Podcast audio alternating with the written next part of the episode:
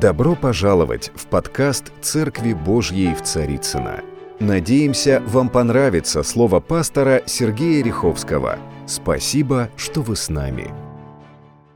Сегодня я начинаю проповедь тоже с одной песни, с псалмом. Правильно? Слава Богу, спасибо. Вы знаете, вот здесь прозвучало псалом о глине, о стреле.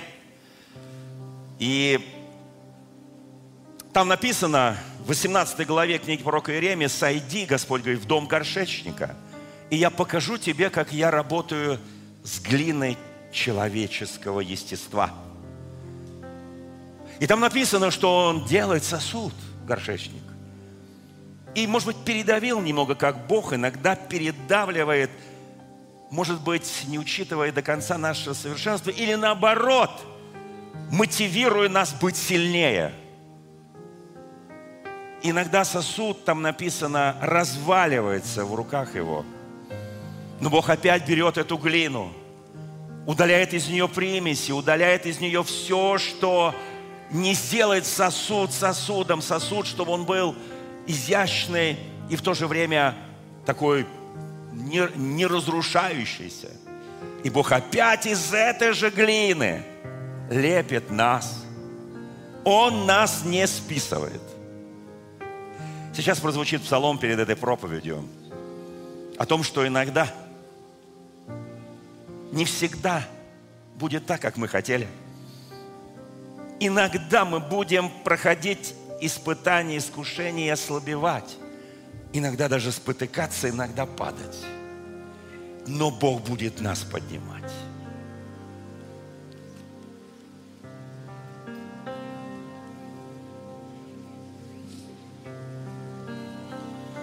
И все будет так, как сегодняшний день. Завтра солнце на небе засветит не так.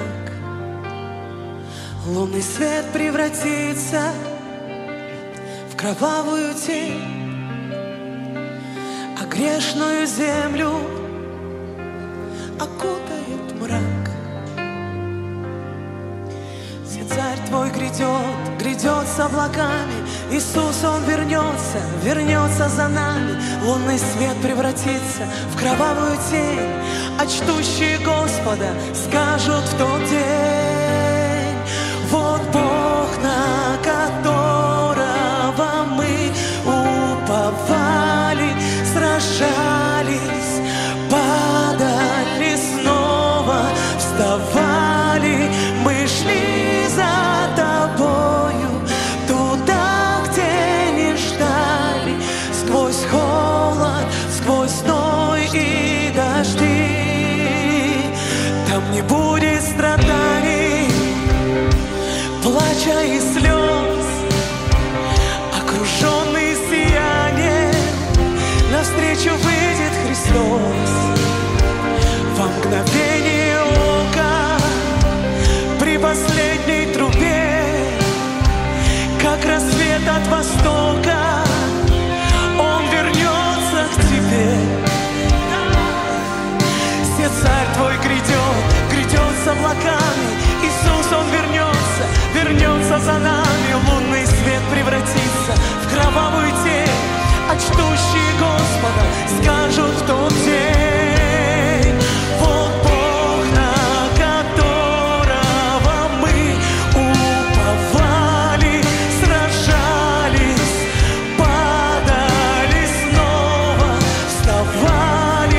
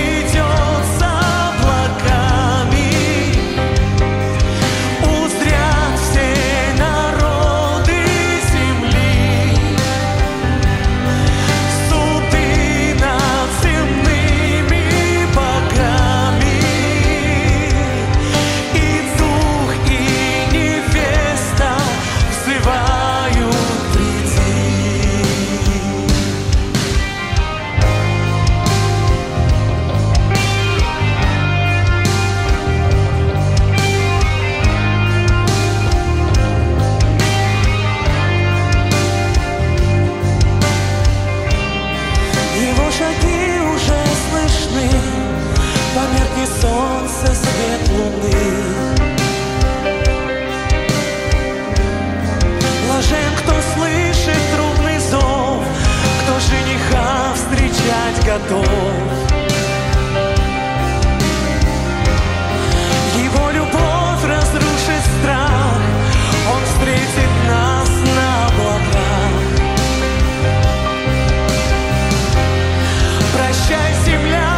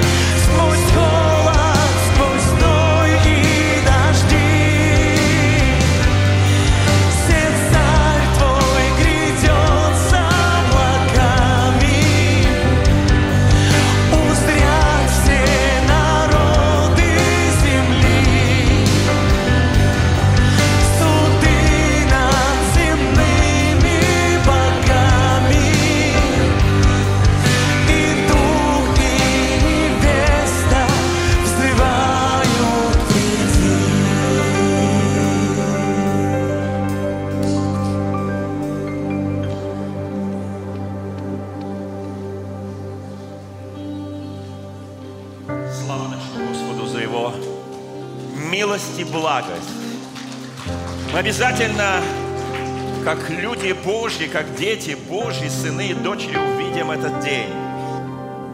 Мы проживем этот день. Мы будем вместе с нашим Господом. Но в этом псалме, в этой песне есть слова, что иногда мы падали и вставали, но продолжали идти. Садитесь, пожалуйста, драгоценные. Я хочу начать эту проповедь. Некто однажды спросил одного священника: зачем ты постоянно читаешь Библию? В этой книге учение о Боге, обязанности человека. Ведь ты уже много раз это читал. Священник ему ответил: а зачем ты сегодня, вчера, позавчера хотел кушать? Требуешь пищи. Ведь ты ел ее вчера. «Я делаю», — ответил человек, — «чтобы жить, а я читаю для того, чтобы вечно жить». И в этом есть колоссальная разница. Да, пища — это великое благословение, но Слово Божье, оно читается для того, чтобы вечно жить. Пища, чтобы выжить сегодня, немножко завтра, ну, можно там какое-то время пожить на сегодняшней пище, но долго не проживешь. А вот без Слова Божия ты не проживешь, я не проживу вечно. И в этом есть великая благодать божественного откровения. Я буду сегодня проповедовать непростую тему. Знаменитый изобретатель-самоучка, как ни странно, изобретатель-самоучка Томас Эдисон, наверняка многие слышали, известен как человек, причастный к созданию лампы накаливания, то, что мы называем лампочкой Ильича, телеграфа, телефона и даже кинооборудования. Тоже имел одну странную привычку. Вот священник имел странную привычку читать каждый день Слово Божие. Для кого-то это странная привычка. Меня тоже многие спрашивали: но вы же знаете, Священное Писание близко к тексту. Зачем вы его так много читаете? Чтобы вечно жить. Я его читаю, потому что это моя духовная пища. И вот у Томаса Эдисона была такая странненькая привычка. Он, когда брал себе на работу какого-то ассистента, устраивал собеседование. Поднимите руку, кто устраивался на работу, и вам устроили собеседование. Было такое, да? Ну вот видите, как очень много понимающих рук. Слава Господу. И вместо стандартного разговора он приглашал соискателя на эту должность на обед. И угощал его супом. Поднимите руку, кто любит суп. неважно, я не знаю, каким супом он там угощал, но угощал супом. И если кандидат добавлял в блюдо приправы и соль до того, как вообще попробовал, то Эдисон сразу же отказывал человеку в должности. Объяснял свой необычный каприз изобретатель убеждением, что так он вычислял и заранее отсеивал людей, которые предпочитали делать поспешные выводы и оставаться в плену бездоказательных предрассудков. Как интересно, правда, да? Ну, похлопали только здесь, впереди. Волна не пошла почему-то. Вы знаете, а кто, кому наливают суп? Приходишь в гости, я суп налили, там еще где-то дома, там жена наготовила, там или муж кого-то, муж готовит, вот, и так далее. Ты пришел в гости кому-то, и тебе подали суп, и ты его не пробуя уже перчишь, подсаливаешь, там еще что-то. Кто-то так делает? Нет. Слушайте, вас бы не взяли. Сначала нужно попробовать. Попробовать. А потом уже подсолить, поперчить, там какие-то приправы французские, итальянские, в общем, недружественные приправы насыпать и так далее, да? Вот. Но приправы всегда дружественные, слава Господу. Вы знаете, я буду... Тебя бы взяли, кто бы сомневался, да. А вот теперь мне хотелось бы напомнить сегодняшнее событие. Это была такая небольшая прелюдия. Евангелие от Луки, 19 глава. Здесь написано, такой ключевой стих 29. Итак, Елеонская гора. Иисус Христос попросил привести осленка. Он восседает на осленке. Ему бросают пальмовые ветви. Ну, вербы, может быть, тоже, но в основном пальмовые ветви. Вербы тоже там в Израиле, как ни странно, растут. И одежды. Многие одежды потом стали... артефактами такими, знаете, вот из них сделали что-то такое очень святое. Вот. С ветками не получилось, они очень быстро испортились. Вот. Вы понимаете? И народ, видя входящего через золотые ворота Иерусалимского старого города, они восклицают потрясающие вещи. Они говорят: «Благословен Царь грядущий во имя Господне, мир на небесах, и слава вышних, осанна грядущему». Шум, радость, восторг. Ему говорят люди, которые его не очень любят: пусть они замолчат. Это неприлично, это неправильно. Они тебе воздают хвалу как царю. О, он говорит: если они умолкнут, то камни возопьют. Слава Господу за этот праздник, за этот великий праздник. Осанна, осанна. Мы сегодня пели тоже осанна. Осанна переводится с древнееврейского на русский язык «спаси нас».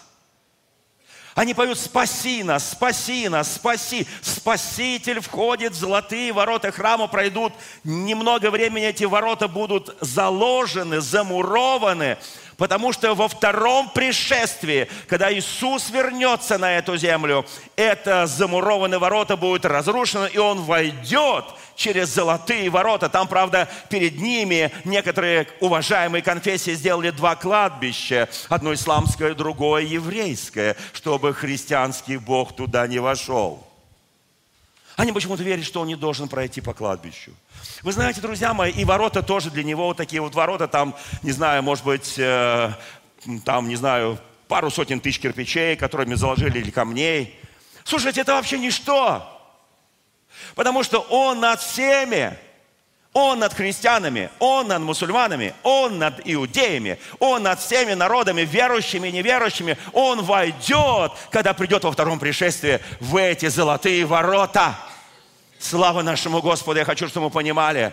Итак, грядет осанна, осанна, спаси нас. Восторг, радость. Камни могли возопиять.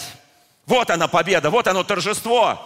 Вот, смотрите, вот то, что ждали ученики апостолов. Они смотрели 3,5 года Они отдавали все ему, они ходили вместе с ним, они вместе с ним делали величайшую работу, они вместе с ним проповедовали, совершали чудеса, силы, знамения, воскрешали мертвых, изгоняли бесов, больные становились здоровыми. И вот он, мощнейший результат этой славы. Сейчас они войдут в Иерусалим, их поведут прямо во дворец, и там они вместе с ним сядут на царский престол, его встречают как царя. Осанна грядущему, слава грядущему. Но ровно через 4 дня все поменяется. И сегодня уже здесь прозвучало, что те, которые кричали, большая из них часть, кроме маленькой-маленькой кучки верных учеников и последователей, несколько женщин, они будут кричать: распни. Как быстро меняется духовная атмосфера, как быстро меняется в любой стране мира. Послушайте, в любой религии атмосфера меняется быстро. Один маленький толчок, одно маленькое событие, и все мгновенно меняется. Это произойдет через 4 дня, но пока мы можем говорить в радости. Давайте посмотрим, что написано в самом начале. Евангелие от Луки, в этом же Евангелие от Луки во 2 главе мы читаем события, когда после рождения нашего Господа и Спасителя Иисуса Христа его родители на 8-й день совершили над ним обряд определенный. Вот в этой главе сразу все праздники.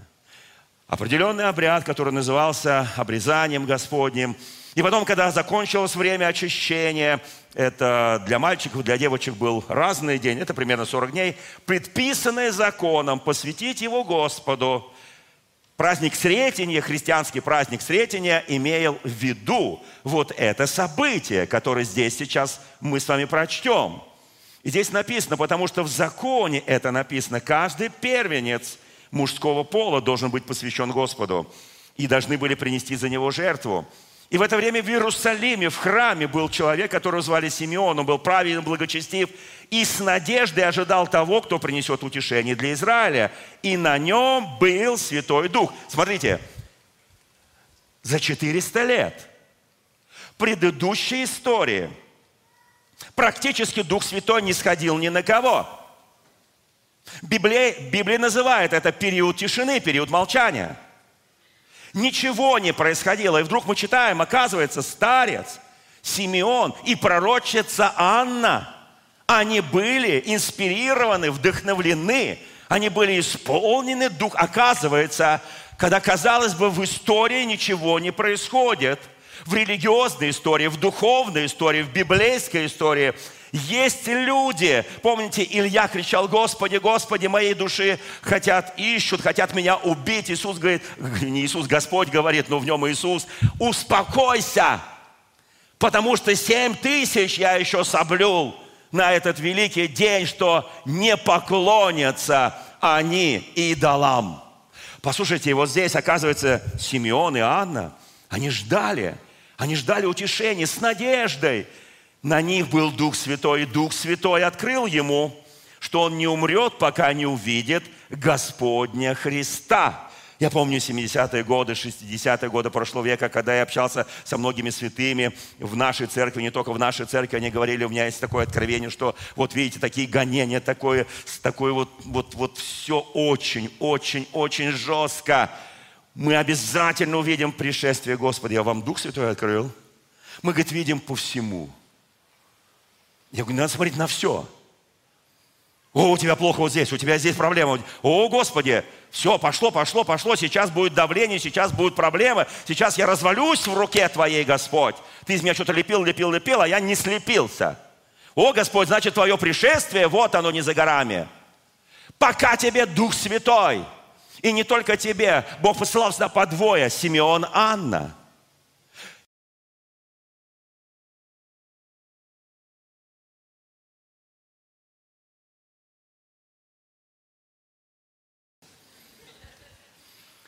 Слушайте, друзья мои, на самом деле это очень серьезно. Он посылал учеников по двое. Вы знаете, кто-то сказал, ну двое тоже могут заблудиться, это сложнее. Апостол Павел и Варнава так и не заблудились вдвоем. Один говорит, не пойду, другой говорит, пойду. Один говорит, не возьму, тот говорит, возьму. Вот видите, какая позиция. И тот святой, и тот святой, и тот апостол, и тот в вечности, и этот в вечности, и это герой веры, и тот герой веры. И это нормально. Слушайте, здесь очень четко написано дальше. Дальше сказано, ведомый Святым Духом. Я читаю новый русский перевод. Ну и в синодальном, поверьте, примерно так же. «Ведомый Святым Духом, Симеон вошел в храм, когда родители принесли младенца, совершит над ним то, что было установлено законом. Он взял его на руки, благословил Бога, сказал, Владыка, как ты обещал, ныне отпускаешь слугу своего мира». Там написано «раба с миром». «Потому что мои очи, мои глаза видели твое спасение, которое ты приготовил пред лицом всех народов». Знаете, еврей говорит о всех народах. Еще до проповеди Христа. До проповеди Еленам апостолов он говорит всем народам свет откровения язычникам, славу твоего народа Израиля. Мать удивилась, что было сказано о нем. Потом Симеон благословил их, то есть Марию, Иосифа, и сказал его матери, он будет, вот отсюда название этой проповеди, он будет причиной падения и возвышения. Он будет причиной падения и возвышения. Для многих в Израиле станет знамением, которое будет многими отвергаемыми. Да и тебе самой меч пронзит душу. Через все это откроются тайные мысли многих людей. Давайте поговорим о мече, который пронзает душу. Через тебя пройдет это орудие. Мама, это слово для нас очень дорогое. Знаете, я много раз посещал места лишения свободы, не только когда у меня папа там находился за Христа. Я много раз, как уже человек, который имел отношение к ОНК, там, к общественной палате, мы посещаем иногда тюрьмы, и у многих такие наколочки «Не забуду мать родную». Лгут, конечно. Забыли. Если помнили, не сидели бы здесь. Но есть традиция. А вот здесь мы четко понимаем. Он говорит, Мария, меч пронзит твою душу. Он, младенец, которого я держу на руках, он будет причиной восстания и падения многих. Младенец, на которого мы все смотрим, маленькое, беззащитное, человеческое создание, сотворенное по образу и подобию Бога, а он является самим Богом. Он будет причиной падения, он будет причиной восстановления. Он, посмотри на него, Мария, а тебе самой оружие пройдет через твою душу. Душа – это жизнь. Через всю твою жизнь. 53 глава пророка Исаии, 10 стих. «Но Господу угодно было поразить». В оригинале написано «сокрушить его, пока он не принесет жертву умилостивления за все человечество». Он будет сокрушен. Здесь Голгофа. В этой главе прописано все от начала до конца. И мы читаем, и мы понимаем, что, Господи, Боже, но если ей, Марии, которая прекрасно все знала, понимала, она получила... У нас, по-моему, пару дней назад было Благовещение, да? Что еще? Какие праздники были в последние дни? Да их много было. Мы празднуем, слава Богу. Только задумываемся ли о том, что это означает? Сегодня вербное, прекрасно. А что мы будем делать вербное? А мы вербочки принесем, слава Богу. И это нужно. А что мы еще будем делать? А мы впустим Христа в свое сердце. Мы откроем для Него свои врата своей жизни, своей души. Заходи, Господи, осанна грядущему во имя Господне. Он будет причина падения. Он будет причина восстания. Он будет. Послушайте, время равнодушных закончилось. Я говорю о том времени, о нашем времени. Настало время неравнодушных людей. Иеремия в 31 главе. 21-22 стихом говорит, Он обращается к Израилю. Там были сложнейшие времена. Времена отступничества, времена боли, времена, когда народ поклонялся идолам. И там написано, он обращается к Израилю. Он говорит, поставь себе путевые знаки, поставь себе путевые столбы, обрати сердце твое на дорогу, на путь, по которому ты шла. Возвращайся, Дева Израилева, возвращайся в сии города твои, возвращайся, долго ли тебе скитаться, отпадшая дочь, так он называет Израиль. Ибо Господь сотворит на земле нечто новое. Жена спасет мужа, семя жены поразит дьявола. Все привыкли к другому, что муж поражает. Семя жены поразит. Что-то новое, совершенно уникальное. Я вспоминаю советское время, когда наша община, наши церкви по всему Советскому Союзу, начиная от Бреста до Дальнего Востока, от севера до юга, там где-то под Кушкой. Послушайте, вся наша община, их было сотни общин. Братья в основном все сидели, а сестры продолжали служить. Жена спасала мужа.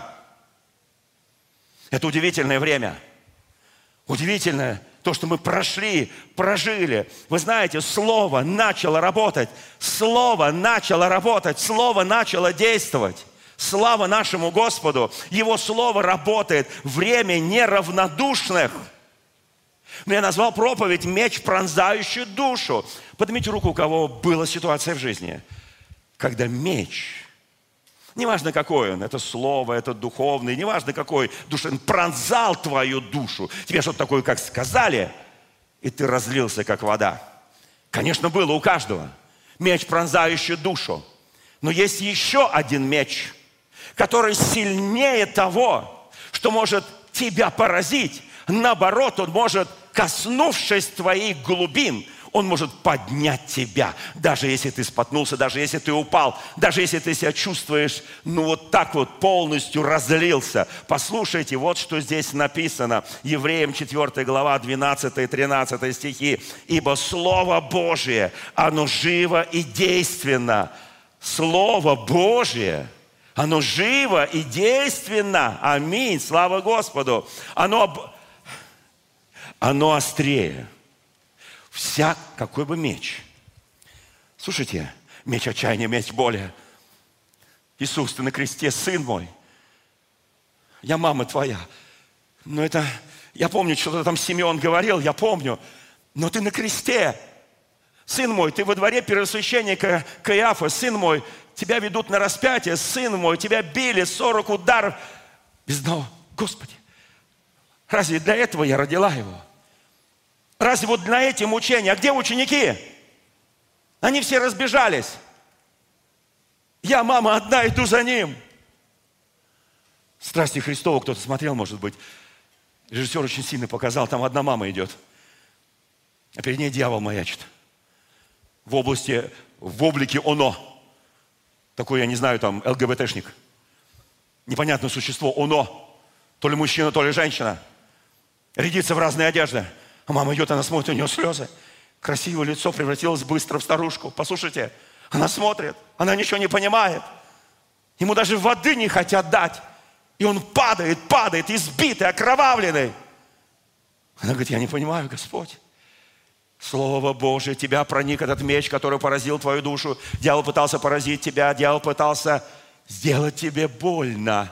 И он стоит рядом передо мной, он делает мне больно, моя душа, моя жизнь. Я не понимаю, Господи, что происходит. Я не понимаю, зачем Голгофа. Но он же Бог, он твой Сын Божий. Ты же мне это говорил. На Благовещение ты мне это говорил. Пусть он сейчас расторгнет небеса. Пусть сейчас легионы ангелов придут. Пусть сейчас будет свобода для каждого человека. Почему это не происходит? А потому что человек – это высшее творение Божие, имеющее право самостоятельно, свободно, независимо ни от кого принимать решение о своей жизни. Мы высшее существо, созданное по образу и подобию Божьему. Вот почему легионы не пришли. Вот почему он должен был идти на крест, чтобы одной жертвой принести за нас всех. Прощение. Здесь написано, Слово Божие острее меча обоюдоострого. Бог говорит, на твою боль, на этот меч, который в тебя пытается воткнуть дьявол. Кто испытывал, когда дьявол давит на тебя?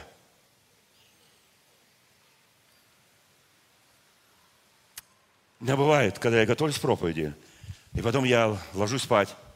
Это было даже сегодня ночью. Я увидел во сне огромное количество тех стрел, которые летели на меня, тех мечей дьявольских, которые летели на меня, в образе людей. И я понимаю это. И я готовил эту проповедь. Там написано «Меч Господа». Меч Господа. Помните, меч Господа, меч Гедеона, меч Господа, меч Гедеона, да?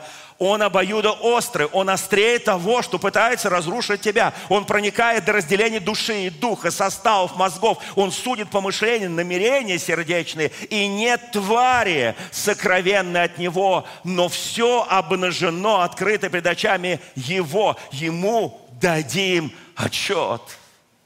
О, послушайте, на меч дьявола есть меч Господа.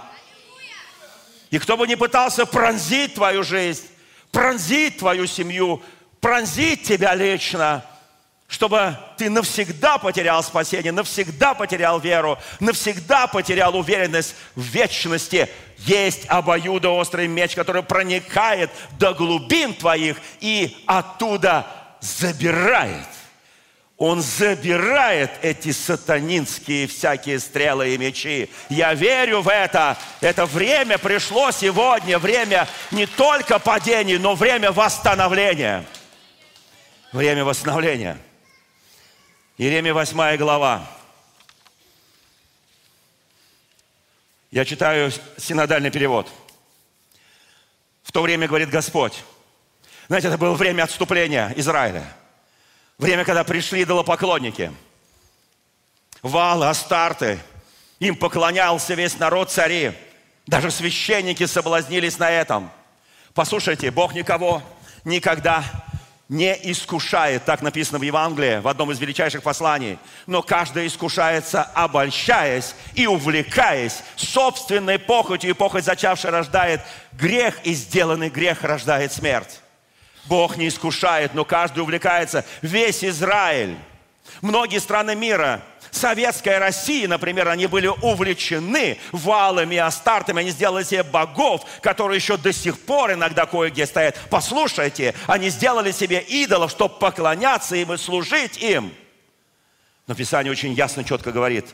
В то время, когда Господь, 8 глава, Иеремия, Господь говорит, выбросит кости царя Иуды, кости его князей, кости священников, кости пророков, кости жителей Иерусалима из гробов, раскидают перед солнцем и луной, перед всем воинством небесным, которым они любили служить, поклоняться, вслед которым они ходили, которых они искали, которым они поклонялись. Их не уберут, не похоронят, они будут навозом на земле, а и будут смерть. Предпочитать жизни все остальные, которые останутся от этого злого племени во всех местах, куда я их изгоню. Бог говорит, меч будет сопровождать идолопоклонников. Меч будет достигать тех, не мой меч. Просто они кому поклонялись, тот и будет их убивать. Потому что у дьявола есть принцип. У него есть принцип, который прописан в слове. Потому что он отец всякой лжи. Он пришел украсть, убить и погубить. Бог, Он восстанавливает. Некоторые из нас ослабевали. Некоторые из нас потыкались. Кто-то падал. Послушайте, вот здесь написано. И Бог говорит через Иеремию. Скажи им. Кому им? Вот эти, которые лежат. Вот эти, которых кости даже выкинули. Вот этим живым и пророкам, и царям все там смешалось с грязью. Скажи им. Там даже живые мечтали о том, чтобы стать мертвыми. Я только что об этом прочитал. Живые хотели предпочитать смерть перед жизнью. Вот такое было время. Мы еще не дошли до этого времени. Но в нашей стране, во всем мире были такие времена, будут такие времена. Помните, я говорил о том, что мы будем постепенно углублять видение на этот год. Мы должны пройти через многое. Через многое. Но тот, кто в нас, он сильнее того, кто в мире. Я хочу, чтобы мы вдохновились. Та сила, которая в тебе, она несравненно больше той силы, которая в мире. Та сила, которая в тебе, та сила, которую дал тебе Господь, она несравненна. И вот дальше, следующий стих. После того, что смерти будут предпочитать жизни все остальные, они будут хотеть смерти, которые останутся живыми. А дальше написано, 4 стих. «И скажи им, так говорит Господь, разве, упав, не встают и, совратившись с дороги, не возвращаются?» Для чего этот народ, Иерусалим, находится в упорном отступничестве? Они крепко держатся обмана, не хотят обратиться. Но он говорит, я им напоминаю, что разве те, которые падают, не встают? Те, которые совратились с пути, они разве не возвращаются? И дальше он начинает осторожно им объяснять. Я наблюдал и слушал, здесь написано, что я делал. Каждый обращается на свой путь, как конь, бросающийся в сражение. Аист под небом знает свои определенные времена. Горлица, ласточка, журавль наблюдают время, когда им прилететь. А народ мой не знает определения Господня. О, Господи! Я прошу, Господи, сейчас прикоснись к каждому из нас. Прикоснись к каждому из нас. Ждем мира, доброго ничего нет. Там дальше, там написано, прошла жатва, кончилось лето, мы не спасены. Слушайте, я хочу коснуться этой темы. Когда Господь тебя берет как глину, начинает из тебя что-то делать и ломаешь. Он не тебя ломает, у тебя не оказалось достаточной крепости, достаточного стойкости, достаточно сопротивления перед давлением, и ты ломаешься. Он не выбрасывает тебя. Скажи, слава Господу. Он не выбрасывает тебя, потому что каждый из нас, разве упав не встают, разве совратившиеся с дороги не возвращаются? 15 глава Евангелия от Луки. Все знают эту прекрасную главу. Я думаю, что многие читали. Она очень любопытная, интересная. Это знаменитая притча о блудном сыне. Я хочу кое-что показать. Итак, смотрите, человек, два сына у одного отца, богатейшая семья, огромное количество недвижимости, земли, стада животных, деньги, есть чего давать наследие. Многие детей родители родили, а наследство для них, ну, кроме, может быть, хрущевки, 5 метров в хрущевке, и ничего нет. Денег тем более, возможностей тем более. Какая-нибудь машинка там, не знаю, завалявшаяся, но ее на 3 куска не распилишь. А здесь было с чего. Приходит младший сын в достатке, в довольстве. Но давление, меч, который прошел дьявольский через его жизнь, через его душу, сделал его покладистым для греха. Это очень серьезно. Он приходит к отцу: папа, пожалуйста, мне мою часть. Отец говорит: сыночек, да ты что, у меня такие планы, я должен вложиться, я должен построить там вот это. Папа говорит: сынок, это Бог. Сынок, ты хочешь свою часть? Возьми. Это твоя часть. Она такая же, как у старшего брата. Возьми. Она такая же, как у меня, пока еще живой. Она равна. Возьми. Он берет. Уходит в дальнюю страну. Прокутил, прогулял, пропил. Вел разгульный образ жизни. Блуд, нечистота. Все потерял. Ел со свиньями, ел то, что едят свиньи, а потом понимает, что все. Знаете, пришло понимание, пришло раскаяние. Вы знаете, любой святой человек, даже если он оступился, будь то царь Давид, то помни, что царь Давид оступился. Тебе единого, 50-й псалом, он пишет 50-й псалом. Он говорит: пой весь Израиль, как согрешил Давид. Кто так способен написать? Вот ты согрешил, ты упал, ты развалился, как сосуд. Ты разрушен полностью. Ты говоришь: я пишу псалом. Израиль, пой этот псалом. И он пишет в этом псалме: «Тебе единому я согрешил, тебе единому, пред твоим лицом я сделал неугодное тебе, помилуй меня». Он кается, и я восстану, он пишет, и я встану, и я буду обличать беззаконников в их грехах. Это пишет Давид. Слушай, Давид, ну ты же развалился. Тебя нужно лишить царства. Ты больше не пророк. Ты больше никто, и звать тебя никак. Твой сын обесчестит твоих жен и наложниц. У тебя будут отнимать царство. Ты будешь терять детей. Твои дочери будут обесчещены. О чем ты говоришь? Я говорю о том, что он меня восстановит. До какой степени? До какой степени он тебя восстановит? Он меня восстановит до той степени, в которой я находился, и еще поставит выше. Алло, кто меня сейчас слушает? С искренним поступает искренне. С лукавым по его лукавству. Слушайте, я знаю моего Господа. Он никогда тебя не списывает. Он никогда тебя не списывает. Послушайте, я хочу, чтобы мы это понимали. Чтобы мы это понимали. В этой же главе написано, я сейчас вернусь к блудному сыну, в этой же главе написано. Он сказал им притчу.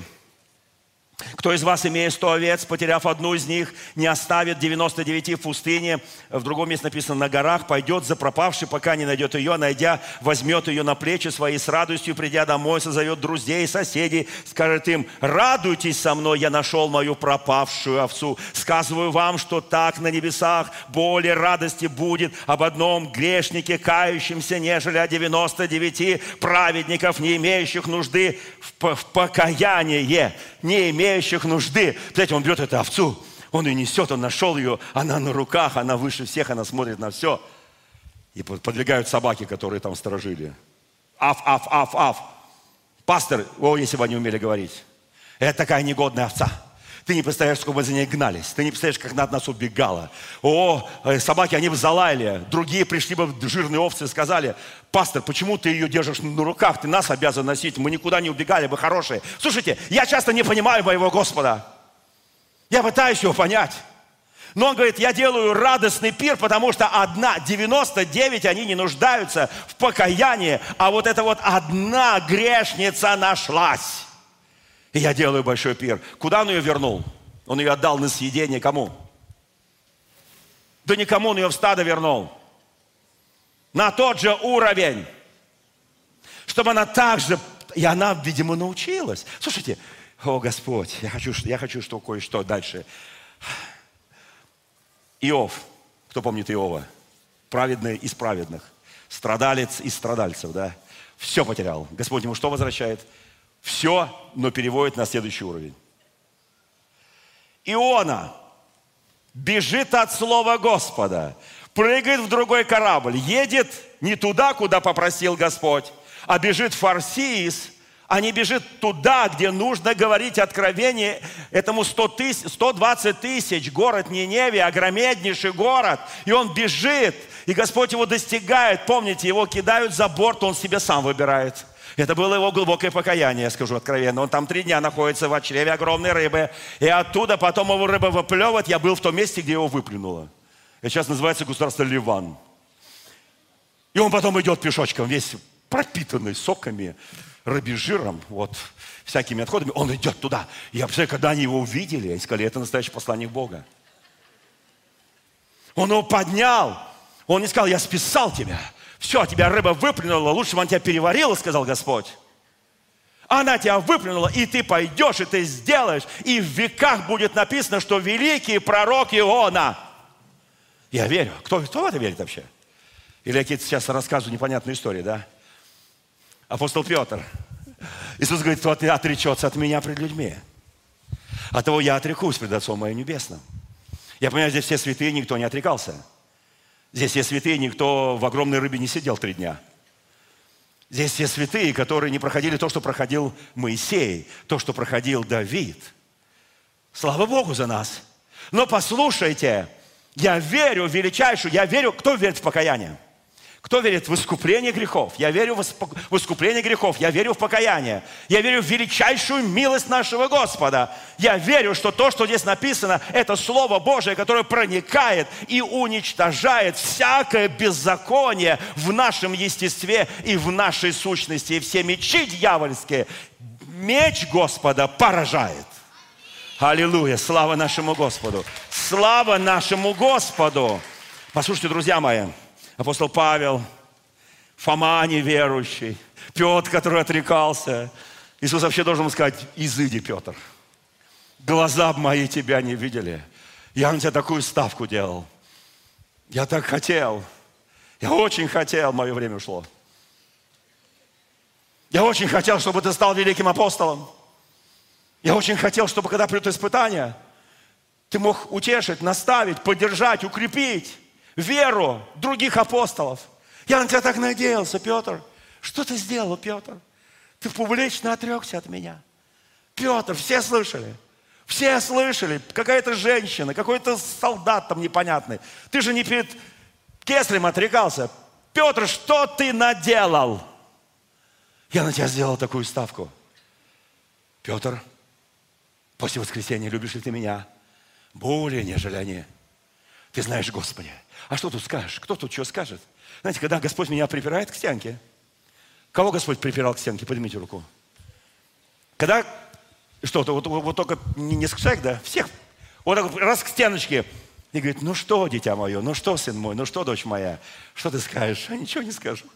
Потому что ты все знаешь. Что я могу сказать? Потому что когда я шельмую, когда вот я прохожу там испытания, когда похоть и страсть, я говорю: да-да-да, Господь, ты же понимаешь, была причина вот эта, я поступил вот так, потому что надо было вот так. Господь, ну видишь, меня зажали, меня вот так, меня вынудили, меня, Господи, вот так. И я вот так грохнулся. Но я не чувствую своего вины, это коллективная вина. Есть коллективный Запад, коллективный Восток, коллективная Церковь, все коллективное. Господь говорит: тогда у нас разговор не получится. У нас не получится с тобой разговор. Господи, я согрешил. А вот теперь разговор получится. Я хочу подняться, я хочу встать. Теперь разговор получится. Иди ко мне, возвращаюсь к притче о блудном сыне, эту часть заканчиваю.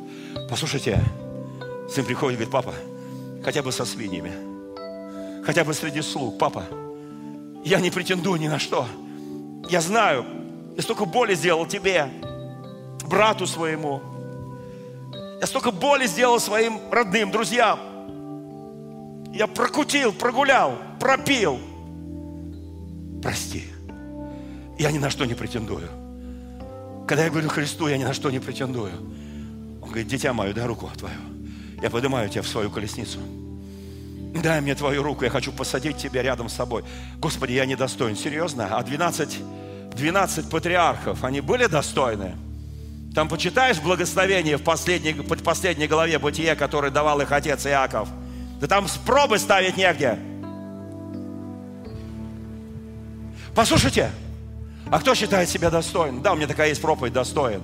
Мы достойны только в Иисусе Христе. И без Него мы нигде никогда не будем достойны. Потому что наше достоинство без Иисуса Христа, без Голгофы, без воскресения, без победы — это запачканная одежда. Запачканная одежда. И Он говорит: я удостоил тебя. Я удостоил. Он говорит блудному сыну, младшенькому: младшенький, садись, вот тебе перстень. Берет перстень, дает ему. Бесценный перстень, дает свою одежду, оденьте его в лучшую одежду, посадите его за пир, зарежьте с самого первой жертвы. Иисус намекал этим на жертву свою. Когда принесли этого агнца к этому блудному сыну, то старший сын сказал: что там за пир? Я не войду туда. Он сказал: я не признаю жертвенность Иисуса Христа. Это был закланный агнец за грехи вот этого негодного младшего сына. Кто понимает, о чем я говорю? Что вот в этой притче о блудном сыне написано: дайте ему все лучшее, все лучшее, все лучшее. Старший сын пришел и говорит: ну я-то для тебя столько поработал, столько много чего сделал. Он говорит: серьезно? Вот так прям много? Вот так поработал? А что ты хотел? А я знаю, что он хотел. Он хотел все. Или ничего. Я продолжу в следующее воскресенье на Пасху. Дорогие друзья, спасибо, что были с нами, и до встречи на следующей неделе на подкасте «Церкви Божьей в Царицыно».